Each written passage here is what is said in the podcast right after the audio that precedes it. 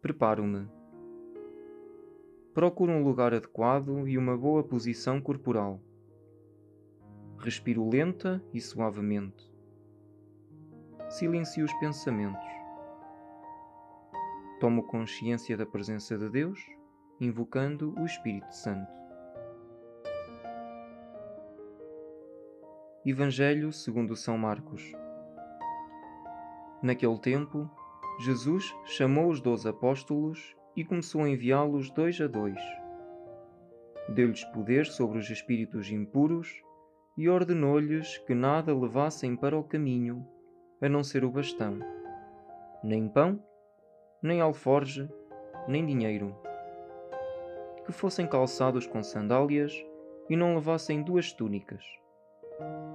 Disse-lhes também: Quando entrardes em alguma casa, ficai nela até partirdes dali.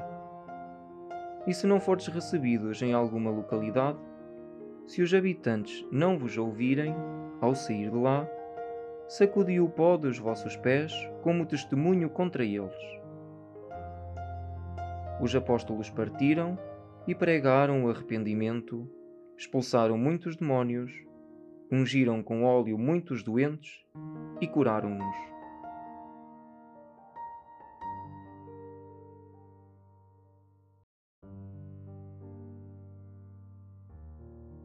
O que me diz Deus? Imagino-me enviado por Jesus. Que sinto?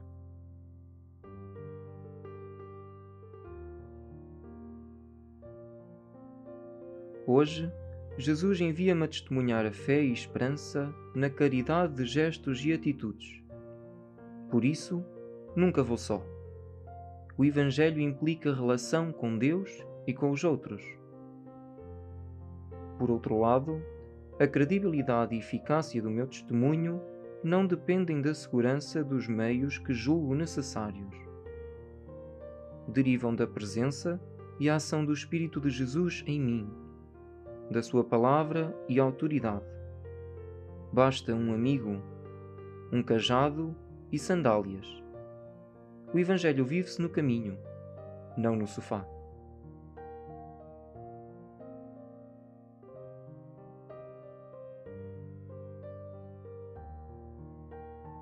O que digo a Deus? Partindo do que senti, dirijo-me a Deus orando, de preferência com palavras minhas.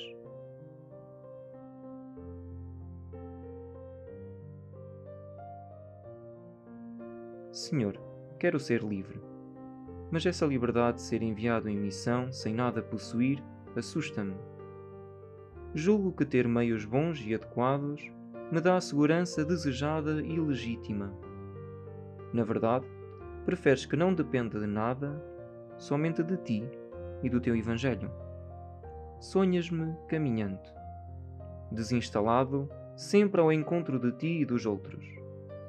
Percebo que o meu coração está preso a tantas coisas e que anseio por estabilidade e reconhecimento. Dá-me a ousadia de confiar totalmente em ti. Que não viva a missão sozinho. O Evangelho não se vive solitário mas solidário. Ele exige e promove a relação, a comunhão e a caridade. Só assim serei credível. Concede-me, pois, o teu Espírito para me guiar e desafiar, a tua palavra para me nutrir e inspirar, a tua autoridade para exercer o bem em teu nome e para todos.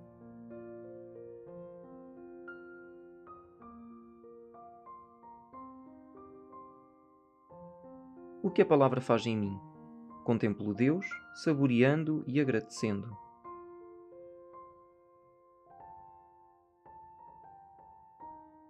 Senhor, em ti encontro o amigo para firmar o coração e o cajado para amparar o caminho.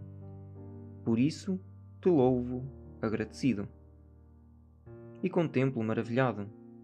Inspira-me o que esperas e mereces de mim. Apoiado em ti, comprometo-me em algo oportuno e alcançável, crescendo na minha relação diária contigo e com os outros.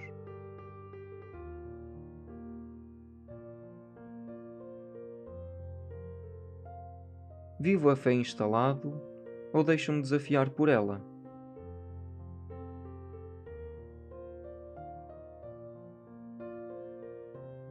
Onde coloco a minha segurança? Nas coisas ou em Deus?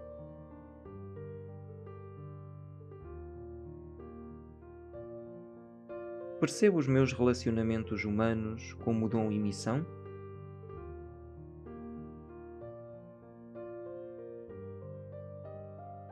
Um desafio. Pedir ao Espírito Santo a graça de me sentir enviado por Jesus.